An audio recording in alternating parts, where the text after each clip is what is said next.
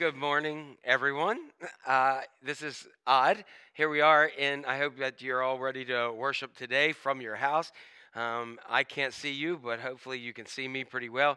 Um, so this is uh, this is kind of, I guess, what it's like if the rapture happens and you're left behind. Um, but e- either way, uh, we are going ahead. I don't really know who to look to today, um, but we're going to go ahead and we're going to worship. Oh, there we go, the camera. Um, we are here. Uh, I'm here, and some other people. We put uh, buffer zones up between them, so they're here to help make this happen. We hope that everyone is safe. On a serious note, and um, we are going to worship the Lord today. To start off today, we're going to go ahead. We're going to pick up a song from a long time ago or some time ago, and it's a desert song. Listen to words. Go ahead and sing loud at home. If you can't sing, uh, wake up the the rest of them. Get the pets involved. Have a good time with this first song that we have here.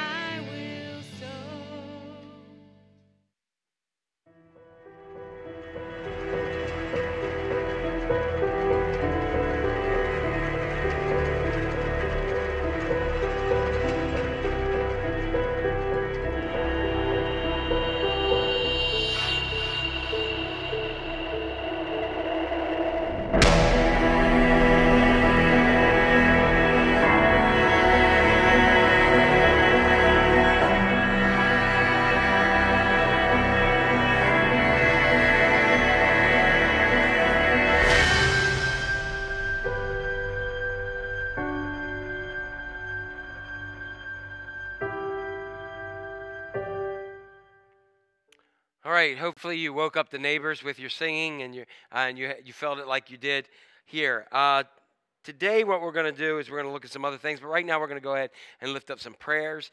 Um, and then we'll, we'll continue on with some other things. Um, we have one prayer request. If you have those, please go ahead and send them in on um, on our uh, you can see if you're watching haven live we do have a way to connect to that. You can also place them right now if you're watching facebook live. Go ahead and put them up there and people can be praying with you with those uh, those prayer requests. We do have one here. Melinda asked for prayers for her husband john with his compromised immune system and to help him to uh, remember to go ahead and um, drink and eat when, when that is needed. We definitely want to pray for anyone who has been affected. And in some way, we've all been affected at some level of uh, COVID 19 or this uh, coronavirus. And so we want to go ahead and lift everyone up in your prayers, particularly those who are, who are very, very ill with it, particularly our elderly in our communities and those around the world who have already lost individuals because of it. So let's go to Lord in prayer. Heavenly Father, we come to you today in a different environment, uh, something that we're not used to. Um, this uh, COVID 19 is not a, uh, a surprise to you, but God, we know that you hold all things in your hand. We know that there are people who are afraid. There are people who um, are uncertain. There are those who are sick. There are those who are dealing with all kinds of things. And whatever it may be, God, we know that you are the healer. And that's what we're going to talk about today. We're going to talk about you as a miracle worker and a healer. And God, we just ask that your Holy Spirit be with us no matter where we are. Although the sanctuary is fairly empty, we know that your presence is here. And because of modern technology, we who um, are in many different places are joining together in one church. And so, God, just be with us. Give us your word. Give us your life and your Holy Spirit. In your name we pray. And everybody says, Yell it out. Amen. There we go. Okay, so um, we do have a couple announcements. Here we go. The announcements are for this week, everything is not happening. We're on hold. By, uh, and that leads me to my other announcement. We want to go ahead. We're going to keep an eye on it, but we uh, are going to put up some charts right now. If you have your phone, you have a QR code um, that you can see there. We will put this up again at the end of the service. For those who want to get connected to um, our donations. Uh, usually around this time, we do give offering um, and receive tithes. That, um, if you want to continue to give or you want to enroll in automatic uh, pay, you can go ahead and do so at that link there, or you can go to our, our uh, website, havencc.org, um, or send um, an email, and we will make sure that you get connected, if you will. Um, the other one that we do have is um, the the texting or the email alerts that we get. So that uh, it's interesting that we've been able to really update this lately, and we're trying to update our list and want to keep you in contact. Particularly on a week like this, we tried to use everything that we could to get people in contact with certain things. Excuse me. Um, and um, and everybody's nervous now that I'm coughing. Glad you're not here. Um, but what we try to do is go ahead and get everybody connected, and it gives us a way to get that information out very quickly. Um, since we are really up in the air over the next few weeks about um, what we need to do to make sure everyone is safe and secure with that. So please go ahead. Again, at the end of service, we will run these, uh, these charts again after we're done um, our benediction today, okay? All right, so um, again, that is our announcements for today. And like I said, it's a little bit interesting, a little bit unusual. Um, it, I, like I said, it is like um, I want to sing all by myself really loudly. All by myself, okay? Um, and all these other kind of songs. But whatever it may be, um, we are going to continue because we know we're not alone. We are here with the Lord. Now, today, um, we're going to. Uh, press kind of not really a pause but we're going to we switch some things around and we're going to keep with our series, our new series, um, Who is Jesus? And but I, I, I switched some things around. So unless you've been in a coma or completely asleep this week, you know that there's been a lot of news all around us and a lot of unrest. COVID 19, here it is. COVID 19, the, i.e., the coronavirus, is spreading the stock market is erratic and uh, all over the place. The NBA, the NHL, the Major League Baseball spring training, and other sports events have shut down. And the big question everybody wants to know is what should we do? What should we do? Should we I, what I usually see is there's a couple extremes. One of those is, hey, don't worry, just slough it off and keep on going through life.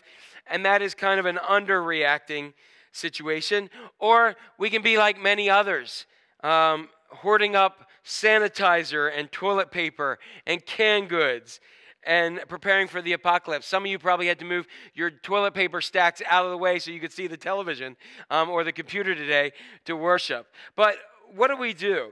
You know, it's interesting the story of coronavirus. No matter where we go, no matter where we are, um, we don't know what to do. There was a, a website that I was um, that I check in with a lot, and somebody had to actually put up an announcement No, the coronavirus does not affect the internet.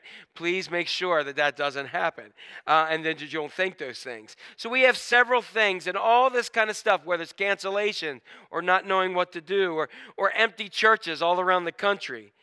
Um, we stop to look, and it brings us to this point now where we have international travel bans, conferences and ca- concerts and uh, kids' events and school events that we had hoped to see are closed.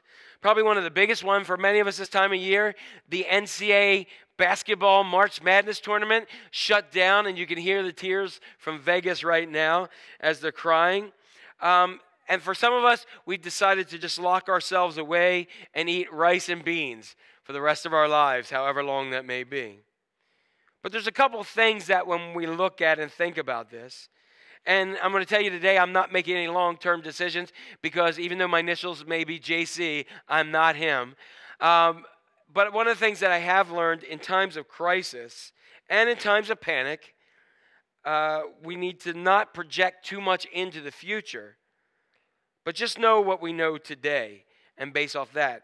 The other thing is that as Christians, our filter on the worldview has to be different, or at least it should be different, because we have a tremendous hope in the Savior of the world. His name is Jesus. He promised us that in this world we're going to have trouble. And he said, But take heart, I've overcome the world. So, in this time of uh, unrest, we need to do exactly what Christians from the very early stages have done is to look to Jesus. And so that fits very perfectly in our series, Who is Jesus? Because many of us, this whole uh, series is done on the idea that who is Jesus? Who is he? And many of us have a view of Jesus, and several of those views are completely flawed. We, our, our views are based off of Hollywood's depiction. It may be viewed off of a tradition or a religion, or maybe we've seen some painting or artwork that all these things are not really very accurate. And so, what, what we want to do in this series is we want to sort through all these things and we want to get to the big question and, and find an answer about who is Jesus in different ways.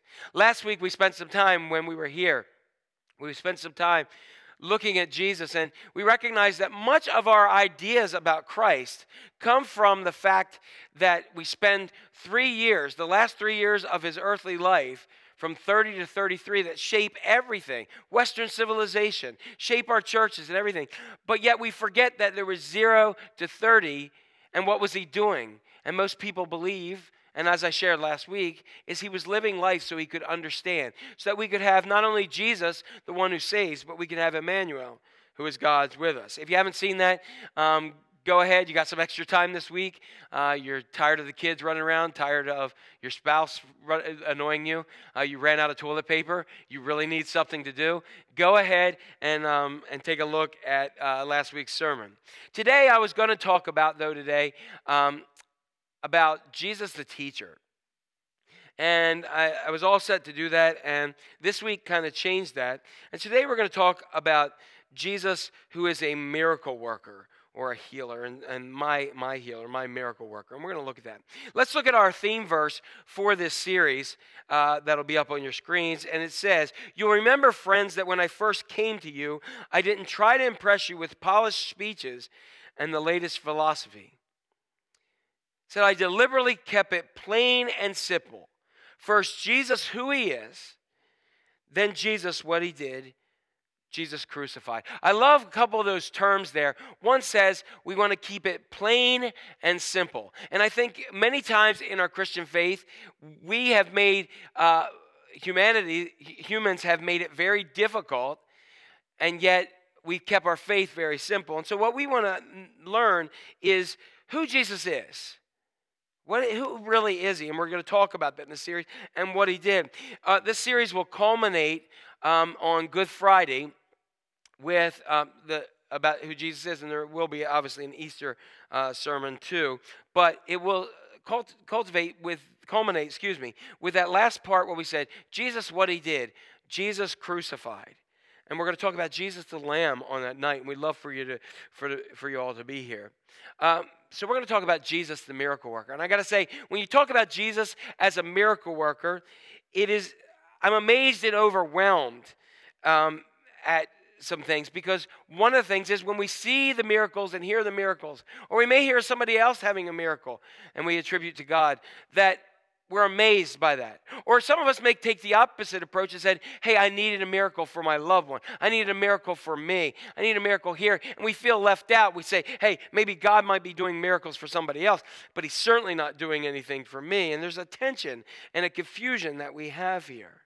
And so in the midst of all this, I said, How do I want to start this today? Where do I want to go to? And I remember when I was in seminary and grad school, I remember when we would talk about things, they had this discussion of the law of first mention, or of the first time. And so when you're talking about the miracles of Jesus, where do you go?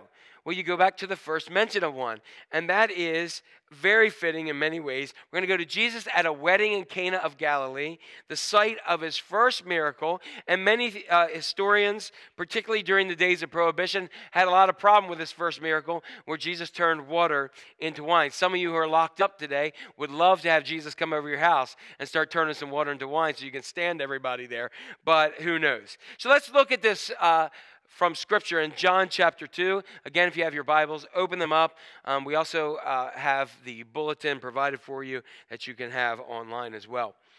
And here's what it says On the third day, a wedding took place in Cana in Galilee. Jesus' mother was there, and Jesus and his disciples had also been invited to the wedding.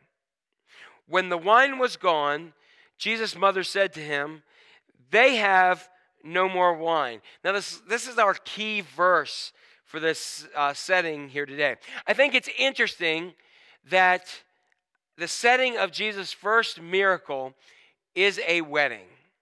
I don't think anything in the scripture is there by mistake. And so, usually at this point, and you got to help me out at home, I would say, How many of you have ever been involved with planning a wedding? And everybody raised their hand.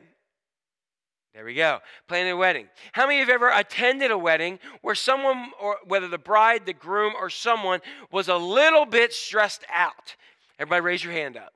Okay? Uh, as we look at this, weddings are times of expectations, and the expectations that they have are extremely high in weddings.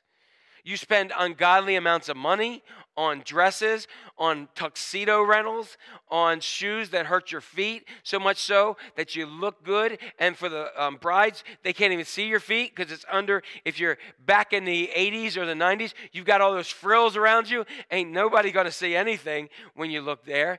And then, guys, you're having those, those we think that they made them out of, out of uh, plastic, those shoes. They shine nice, but they hurt like the Dickens. So you have them on, and here you are. You spend all this money. Many of you spend money at the top places to get married. You have limousines that drive you to and from somewhere. You uh, you go ahead and you pay for out of town guests, and before you know it, everything. It's your day. It should go perfect. I've uh, I've been part of many, many weddings over 24, 25 years, and I've seen the highs and the lows. I saw one time where the bride's mother, um, they weren't very close at all. And the mother was going to be there, and she showed up 15 minutes late into a wedding that is probably about 25 to 30 minutes. And she walked straight down the aisle in a let's say it this way, very skimpy attire, and her hair looked like Elvira, Mistress of the Dark. And she sat down. After the wedding, the bridesmaids were like, I cannot believe that she showed up and showed up late and then that thing and walked and went this. And the bride came up to me almost in tears and said, I'm sorry. And I looked at her and I said, No, I'm sorry for you that that's your mother. And she laughed and they went on and enjoyed life. Um, there have been several times. One time I remember I was doing a wedding. The wedding was going to be, let's say, at, uh, at uh, 3 o'clock. The bride showed up at quarter three after getting her hair done and she said, I hate my hair. And she was angry and she was frustrated. And she went upstairs. Unfortunately, it was a nice day. Everyone was outside. They brought out coolers for drinks for people. So people were happy. It was a wonderful day. Meanwhile, while the bride had her future sister in law going through her probably hundred plus dollar hair and fixing it in a way that she was happy with. And then we got started. And the announcement I made to people is enjoy the early reception because the bride's not happy with her hair. And if the bride ain't happy, ain't nobody happy today. And so it's no mistake that Jesus uses a point where expectations are so high. But there's a problem here. The problem is not that the bride's not happy, the groom's running late, um, he's still in Nazareth behind a caravan. That wasn't the problem. The problem wasn't the rabbi didn't make it on time. That wasn't the problem at all. What was the problem? The problem was that the wine was gone. The wine was gone. You see, much like today, it seems like the ceremony is kind of an afterthought to weddings.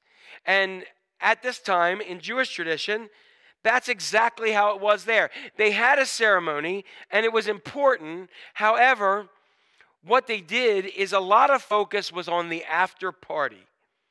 It was the best party that any Jewish family could ever have. Some people would have this, and having three girls, I'm glad that it isn't like this anymore. They would have a party and a feast that would last. You ready for this? Seven days. Seven days, a week long that this party was lasting. If you ran out of food, if you ran out of uh, wine, if you ran out of um, reserve, you know, places for people to remain during the night, if you ran out of anything, it was a complete social disgrace, one that people would never ever let you forget, and you may even be ostracized in society.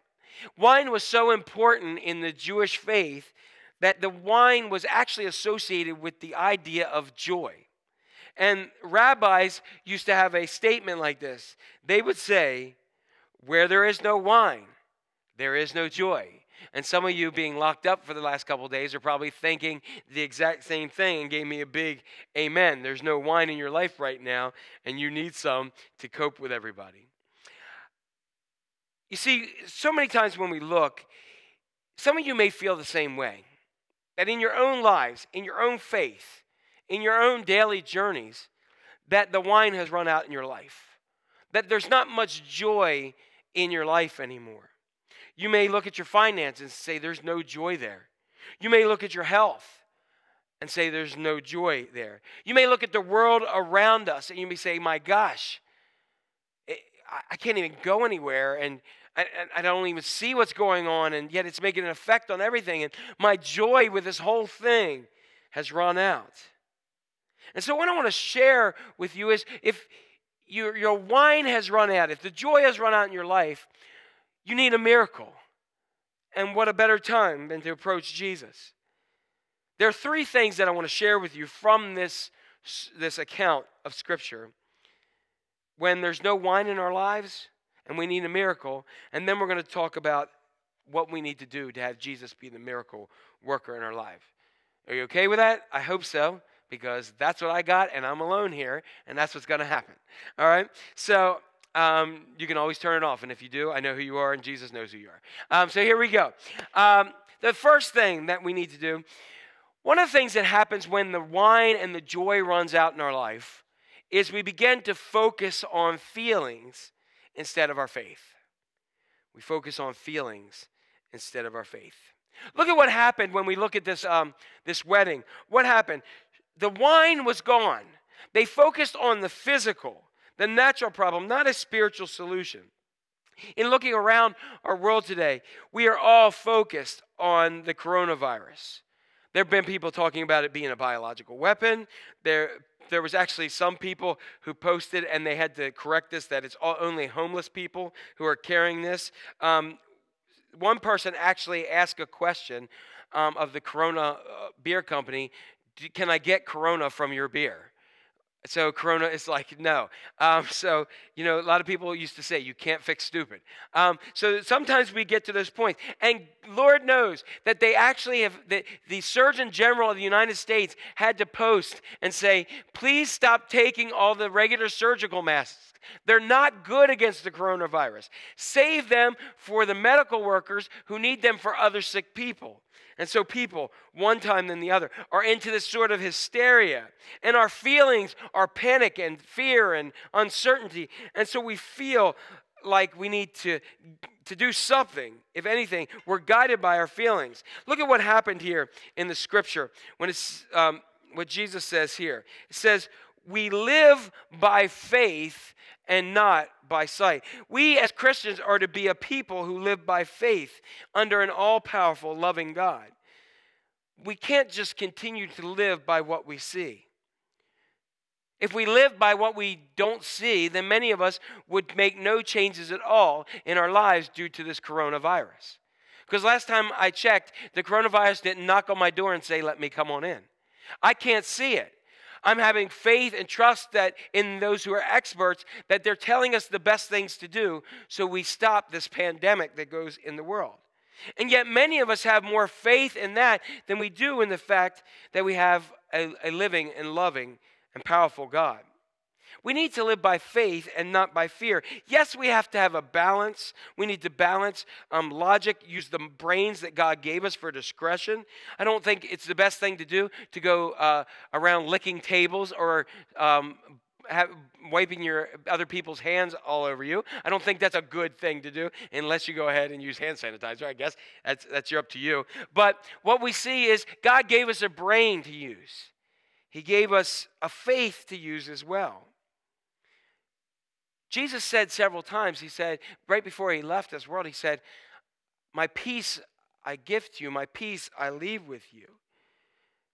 And so I think the sad thing is, many times, many of us would rather have a piece of bread that we've hoarded up or that we a piece of toilet paper that we need that we've hoarded up as well the sad thing rather than the peace of christ jesus let me tell you something god is not shocked by COVID 19. Not one bit. He wants us to be smart and safe, but he also wants us to live in peace. 2 Timothy 1 7 tells us this. The Apostle Paul writes, For God has not given us a spirit of fear, but of power and of love and of a sound mind. You see, God is faithful.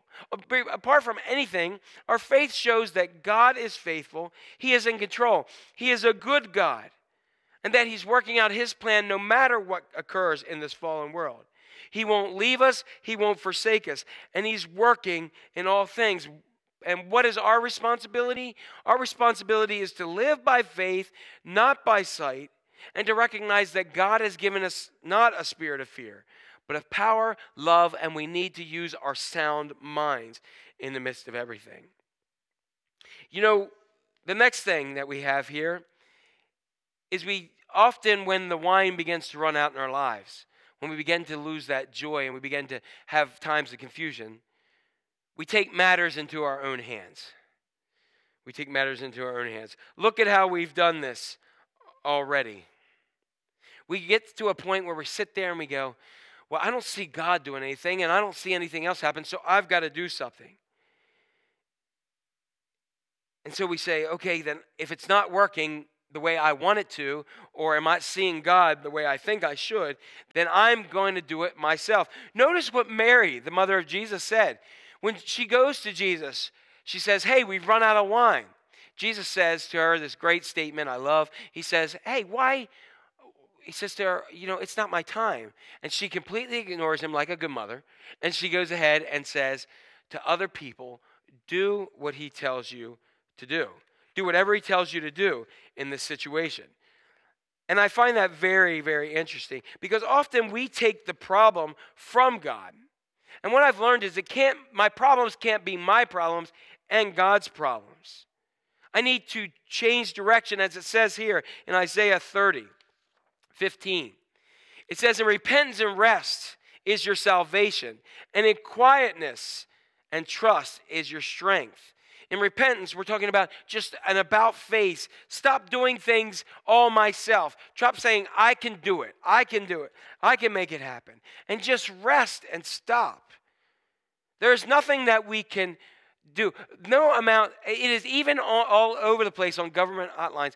Buying all these things that we are buying are not going to fully help us get over this. But we're so nervous and we're so uncertain that we got to do something. So we go and we look in the stores and we've got cans of beef stew that we wouldn't eat ever. And so many people are saying, what's going to happen when this goes by the wayside, which it will eventually that we're going to have cans of stuff that we will never ever eat or use. And we bought because that kidney beans were the last thing on the shelf, but there was no meat to make chili, so I'll, I'll go ahead and eat some kidney beans. Or we bought some kind of thing we don't even have a clue it is. And and you know, maybe I saw somebody, yes, it was a joke, but he was selling one roll of toilet tissue for $10,000 it's, it's, it's erratic that we do. And when we don't trust, we end up into this area. How does it continue? And uh, says, You don't have this on the screen, but I'm going to read the rest of it. You said, No, we will have none of it. In other words, we don't want the goodness and the answers that God has in the trust of Him. It continues and said, No, you said we will flee on horses. And anytime you see horses in the scripture, it refers to our own strength. You will flee on horses. Therefore, you will flee. And you said we will ride off on swift horses. And therefore, your pursuers will be swift. If everybody's running in the same direction, one of the reasons why they want us not to gather together in large crowds is because they want to go ahead and limit the amount of affection eh, that our, our infrastructure can take. And so we take things into our own hands. It says, A thousand will flee at the threat of one, the threat of five, you will flee away till you are left like a flagstaff on a mountaintop, like a banner on a hill. You're all alone. You know, it's interesting, this verse from Philippians really helps shape the fact that Jesus told us that there were plagues and pestilence till the end of time. The early church uh, embraced that and understood that. And he, look at this verse from Philippians. The Apostle Paul says, Don't be selfish. Don't try to impress others. Be humble, thinking of others as better than yourselves. Don't look out for your own interests, but take interest in others too. Now, again, we need to be careful, but I did some research this week on early church history and how they reacted to plagues and to pestilence. During the periods of the Roman Empire, Christians made a name for themselves during plagues. Historians have suggested that the terrible Antonine plague of the second century, which killed off a quarter of the Roman Empire, actually led to the spread of Christianity. As Christians didn't lock themselves away fully, but they began to care for the sick and offered a spiritual model whereby plagues were not the work of an angry and capricious God, but the work of a broken creation in revolt against the loving God. Even more famous was the plague of Cyprian, named for the bishop who gave colorful accounts of this disease in his sermons. Many scholars believe it was probably related to the disease Ebola that we've had several years ago. And the plague of Cyprian helped set off the crisis of the third century in the Roman world. But it did something else. During this time of plague, there was an explosive growth in Christianity. Cyprian's sermons told Christians not to grieve fully for plague victims who live in heaven, but redouble our efforts to care for those who are still living. His fellow bishop, Dionysius, described how Christians, heedless of danger, took charge of the, of the sick and attended to their every need. A century later, the active pagan emperor, the last pagan emperor, Julian, complained bitterly about how the Galileans or the Christians would care for non Christian sick people. While church historian Pontius recalled how Christians ensured that good was done to all men, not merely those in the household of faith. The sociologist Rodney Stark claims that the death rates with Christian communities have been less than half of that of other cities because of the love of people have for others and the love of Christ. This wasn't just in early Christianity, but we can go to the 1500s, 1527, when the bubonic plague, one of the greatest plagues in the history of the world, broke out in Wittenberg. And the great Martin Luther, the one who kind of kicked off this whole kind of Protestant thing, refused to flee the city and protect himself. He stayed just there and ministered to the sick. And actually, his refusal to flee actually cost the death of his daughter, Elizabeth. And he produced whether Christians should flee the plague for all who to read that you can find right now. In that, he wrote, We die at our post. Christian doctors cannot abandon their hospitals. Christian governors cannot flee their districts.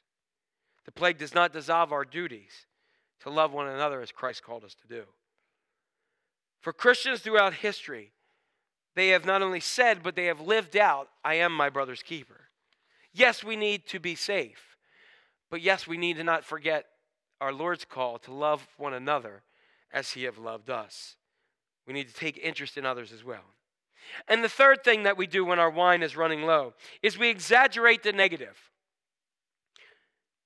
I believe that, yes, we need to go to God in our problems. And today, um, our president has declared, President Trump has declared today a day of prayer for specifically for the coronavirus. My hope is that every Christian who calls himself a follower of Christ has already been praying for God to intervene and answer in miraculous ways during this time. But sadly, many of us only go to God during these tough times. We go to God and we give lament and complain. Oh, God, oh, help me. Oh, Lord, I'm going to sit here. I'm depressed. I'm eating mud. Whatever. That's where we are. And we give that to God. But at some point in our lives, at some point in our Christian journeys, if we really know that Jesus is the miracle worker, then at some point, we got to stop telling God about our problem and start telling our problem about who our God is. Because God is good. And even though in our lives there may be no more wine, or we may feel like the wine is running low, and right now in our world it looks so bleak, and we don't know what the next few days or weeks or even months or the next year may have, we can recognize that we serve a God who loves us. And that's why in 1 Corinthians 1 20 it says this For no matter how many promises God has made, they are yes in Christ. You say, what does that mean, Jack? It simply means this that even though we cannot see the promise of God of a fullness of life right now, even though we cannot see the healing Christ in our life right now, even though we may not experience and the wine in our lives and the, the joy is just gone by the wayside, and we're living in a coronavirus world, the promise of Jesus is still yes because we don't know all that God is doing. And we need to open our eyes of faith to see that God is at work. I want to share with you this verse, and I want to share it from Second Corinthians, and I want to share with you twice in two different ways how we look at this. Let's look at this, excuse me. Let's look at this from the first way. It says, We are hard pressed on every side. We are not crushed. We are perplexed, but not in despair. We are persecuted, but not abandoned. We are struck down, but not destroyed. If I look at that verse and I look at it with those highlighted words that are there, I see that I am hard pressed.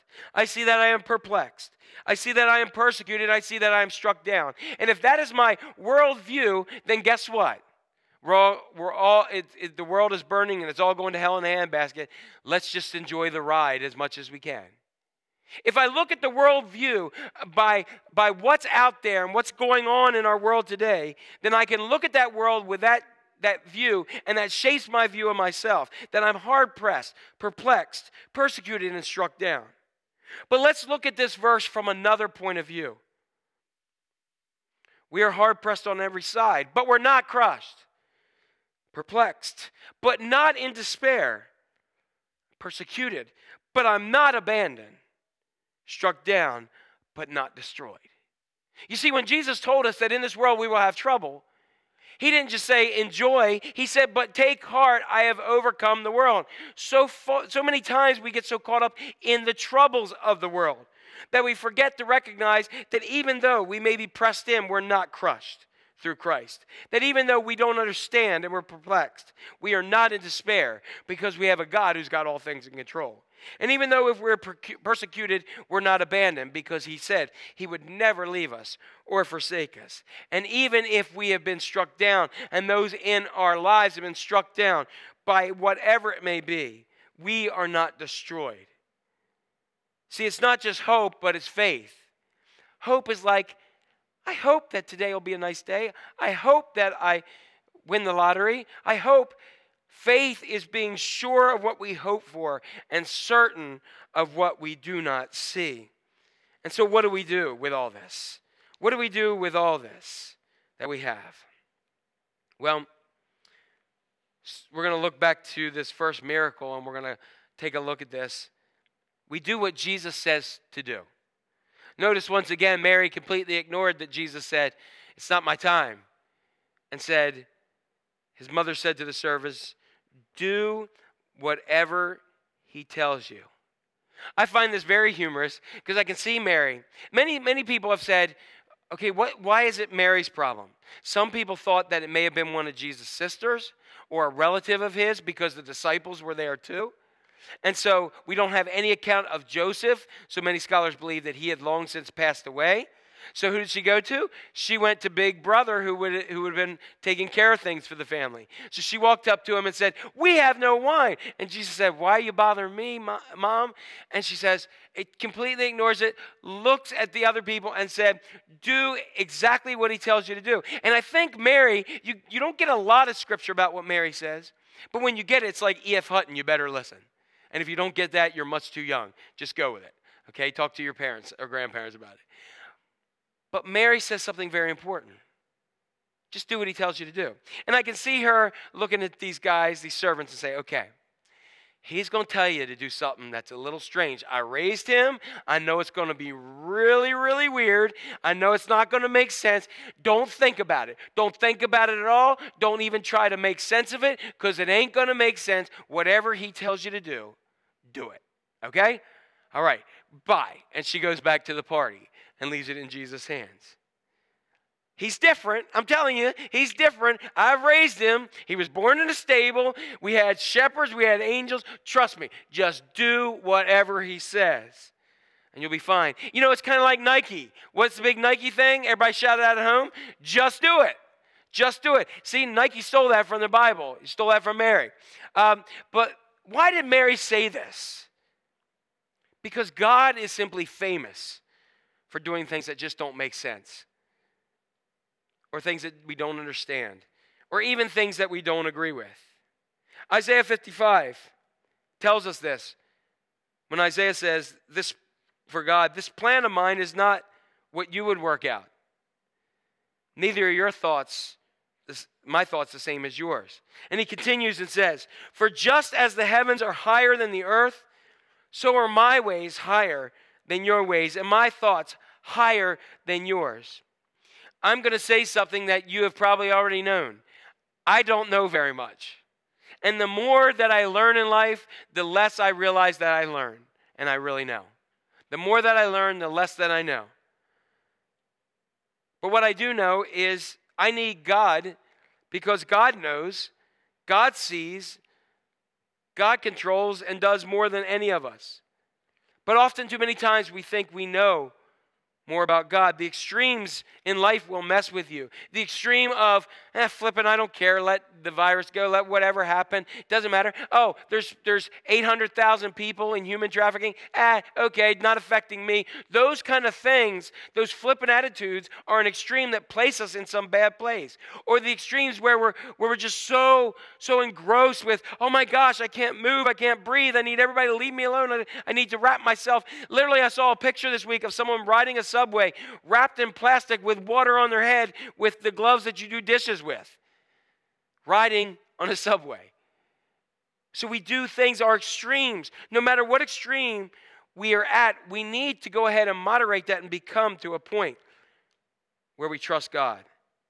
There was a Nike ad many, many years ago, and it had Spike Lee in it as well. Again, some of you who are old enough to remember that may remember that. And Michael Jordan would do all these dunks, and the response from Spike Lee would be, must be the shoes. Must be the shoes. Because Michael Jordan could dunk. He seemed to fly in midair. His nickname is Air Jordan. So it must be the shoes. Must be the shoes. I'm here to tell you that I bought a pair of the very first Air Jordans.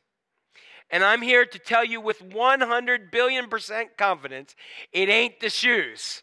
Because my two inch vertical leap never soared. Nobody is going to accuse me of being Air Cohen by any chance, unless you lift me up with a crane and throw me through the air or shoot me through a cannon. That's the only way. What was it? It was Michael Jordan. It was his skills and his giftedness. You see, this is the same thing that happened. It's all Jesus. It's not, you know, it's, it's very funny because Jesus was healing tons of people. And so this man one time brought his friend who was a blind man. He brings him over to Jesus and says, Hey, if you lay your hands on him, he's going to get well. So Jesus, what does he do? He says, Okay, really? He goes ahead, he reaches down in the dirt, he spits in his hand, rubs it together, and plops it on the dude's eyes. That is disgusting. Don't do that. That will definitely spread the coronavirus, just to let you know. But Jesus does something because everybody said, oh, if he puts his hands on you, then you'll be healed.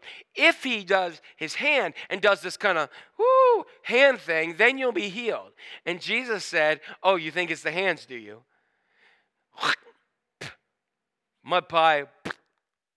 And then he tells the guy to go and wash. Can you imagine his blind friend? You took me to him saying he was going to put his hands on me. He spits in his hand, makes mud pies, plots them on me, and then the demented guy says, Go find a pool to a blind man, go find a pool and wash. That is demented. Why did Jesus do that? I have no clue. But I think he did it because he wanted you to know it's not the shoes, it's Jesus. It's not it's all Jesus. And so that's the first thing that we have to do. We have to do what he tells us to do. If that man had just peeled that off and gone, I'd guarantee you he would have never seen at all. Second thing is we need to focus on God wants what God wants to do in you. Not on the problem, but God is teaching us something. It's no mistake that in, in history, every plague and pestilence has caused the church to be what Christ called the church to be to love others as Christ called us to do, to serve others. You see, God is more concerned in our lives about what's going on in us than what's going on around us. He wants us to have a good character. And in my troubles in my life, I've seen that God is doing something really amazing. Look at what it says in John chapter 2, verse 6. As we continue the story, it says, Nearby stood six stone water jars, the kind used by Jews for ceremonial washing, and each holding from 20 to 30 gallons. Now remember, what did they run out of? Everybody yell it out wine. So, why didn't Jesus just say, gather all the wine bottles, dump water in the wine bottles, and then poof? Did you ever wonder that? No. What did he do? He went ahead and got these big stone jars. Now, in the Jewish faith, you would have these giant stone jars and you had to wash a particular way. They had somebody watching you. You had to take your hands like this and the water had to drip down your elbows. You couldn't just flick them off like this. If you did, you weren't allowed in. There was a specific way. And what had basically happened is the wine, the joy of in the religion had run out. And so Jesus wants to do a what some people call a twofer. Anybody heard that? A twofer? A two for one deal. He wanted to use something. So what he did, he took these stone jars of a dead religion that were empty and he said, fill them up. He filled them up with water and then he poured wine into it. Because Jesus was saying, I came to bring you joy in all circumstances. And so, as he did this, the miracle is of two things to put joy back in it. And maybe there's something that we may learn in the midst of the situation. What can we learn about Jesus in a coronavirus world? In 1 Peter, it says this it says, In this you greatly rejoice, though now for a little while you may have had, and I don't like this verse, you may have had to suffer grief in all kinds of trials. I don't like suffering. I don't like that. But in those, why do you do that? These have come so that your faith of greater worth than gold, which perishes through refined fire, in other words, all the stuff that we have may be proved, that your faith may be proved genuine and may result in praise, glory, honor when Jesus is revealed. God doesn't cause the pain, but He will take it and He will use it to, def- to bring something deeper and to explain who He is. He wants to prove something amazing in our faith. And, so, what are we going to do in this corona world? How are we going to continue to share the love of Christ in a safe way in the corona world, coronavirus world? Number three, believe the unbelievable. We need to re-step up our, our, our thoughts and our hearts and our minds to be people who trust God to do the unbelievable. We need to expect the miraculous. I think many of us have just expect the mundane, that we put more faith in the creation than we do the creator. In John chapter 2 verse 8, after Jesus did this, he said, "Now draw some water out and take it to the master of the banquet." This would be the person who is uh, dealing the, the party planner that you would have there. And so they did it, they took some out. And the master of the banquet tasted the, the wine that the water that had been turned to wine. And he didn't realize where it had been or come from, though the servants knew where it had come from. You see, again, we need to go ahead and trust Jesus to do the unbelievable. The servants saw what was here, and they were obedient to what Jesus said. In Mark chapter 10, verse 27, Jesus once looked at some people who couldn't, couldn't uh, heal someone, and then he looks at them and says, This is impossible with man. It's impossible with man, but with God, all things are possible. Have your prayers been of the point that you said, God, just today, just change our world, just cleanse our world, just bring your healing power to this world and just clean this, these viruses and just completely out? Have you trusted God to do that? Have you made that your plea? And when everything else is done, the thing that we need to do is to expect the best. I think so many of us live with the world is going to hell in a handbasket and the best is behind us. The greatest generations are behind us in our country and our world, and politics are worse, government's worse, um, our education's worse, our churches are worse, our uh, law enforcement and our fire, our first responders, everything's worse. It's all going down the tubes. Every people are just worse in this world. Because we don't expect the best of people anymore, and we don't expect God to do the best. As we continue in John, as we wrap this up in John chapter 2, verse 10, the master who had just sipped some of this wine that had been changed from water, from water into wine looked at the servants after he drank this and said, Wow, everyone brings out the choice wine first and the cheaper wine after the guests have had too much to drink. But you have saved the best till now. What does that mean? It means they bring out the really good stuff. Matter of fact, the world record was set just the other year um, where a bottle of wine was bought. You ready for this? For f- over $500,000. One bottle. Imagine if you messed up and opened that bottle um, on, on a, a, wrong occasion. All right? Now, just to let you know, I've been to Cana. I've been at the there's two traditional sites where Jesus did the miracle. I bought a bottle of that wine, and to let you know, it is the worst tasting wine I've ever had in life. I know Jesus had nothing to do with it. It was horrific. It was awful.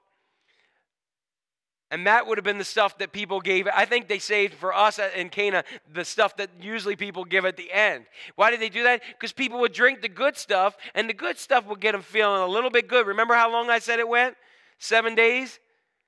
So they go ahead and brought the cheap stuff out at the end. But this master said, Oh my gosh, wow, this is the best ever I've ever tasted. This is the best. Oh my gosh, amazing. How come you brought this out now? You see, God, we need to know, is saving his best for your lives now. We know what it looks like. We know what the world is. We know about all those things that I named, but God is saving the best for now. We may not see it, but remember, we as Christians, our worldview is this we live by faith and not by sight. We live by faith and not by sight. So, what do we do?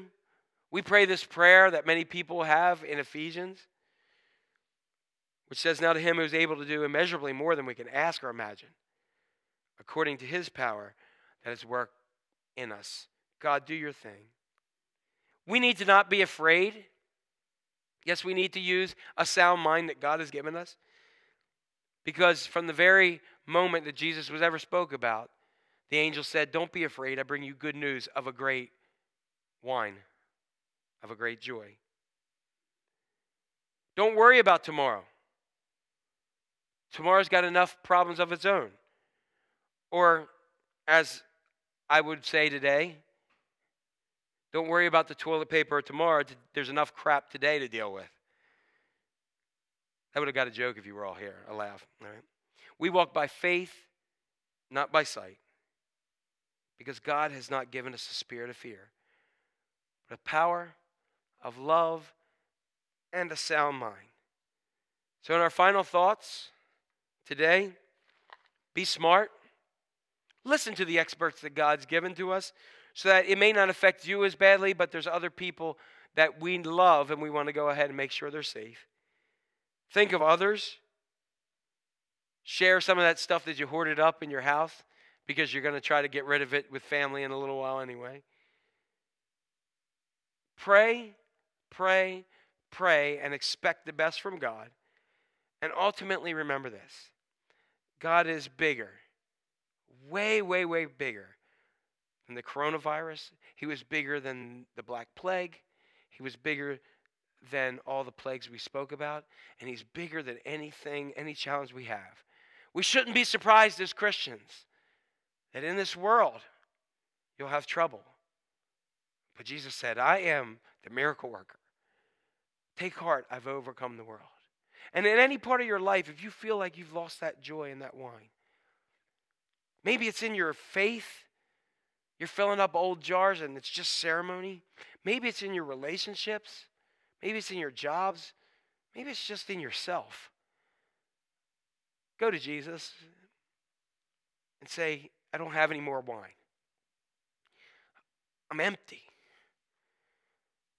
And do what he tells you to do. And let him do a miracle in your life because he is the miracle worker. Amen. So we're going to finish with a song. I'm going to say goodbye to you all and have a good week after that. And then we're going to put some other stuff back up here. So let's go ahead. If you want to stand up where you are, go ahead. If you want to sit there, if you're eating your Froot Loops, enjoy. Here we go. How great is our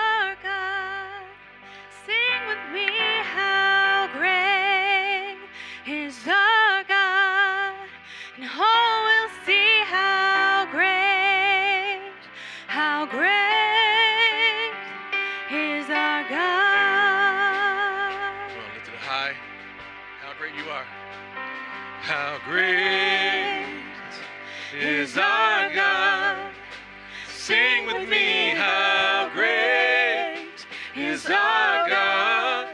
And all will see how great, how great Is our God. Come on, one more time. Let's sing aloud.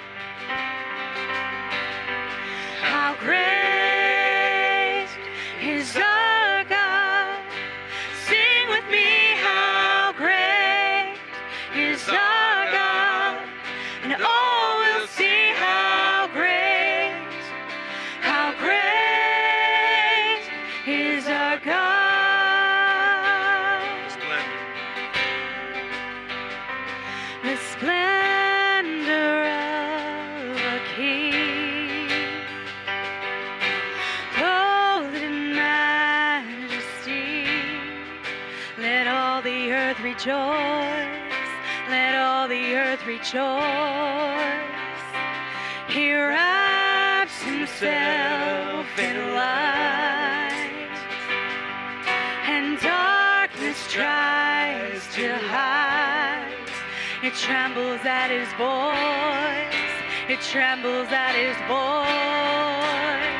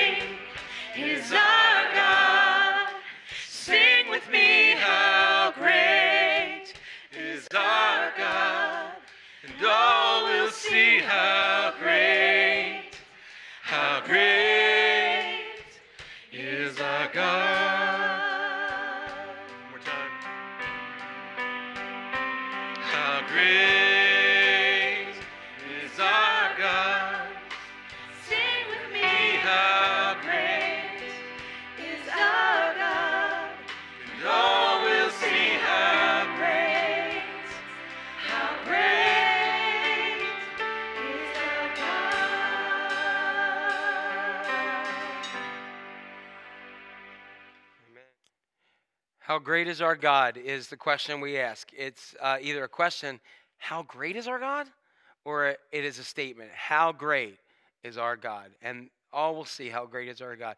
We want you all to have a safe, healthy, happy week. Hopefully, um, our great God will go ahead and intervene and uh, change this world back to a place where we can live out some more of that fullness of life. Until then, um, I pray that you'll just enjoy the time with your family, that you recognize we don't get much time like this in our lives, that uh, just keep praying to God, because I can tell you, um, this is good, and we're glad to God that we can do this, but it's a heck of a lot more fun with each other when we come together. Um, uh, if you're worried about the loved ones that in the back, our, our AV team went ahead and made it work. Um, we're going to spray them down with Lysol and disinfect them before we send them home.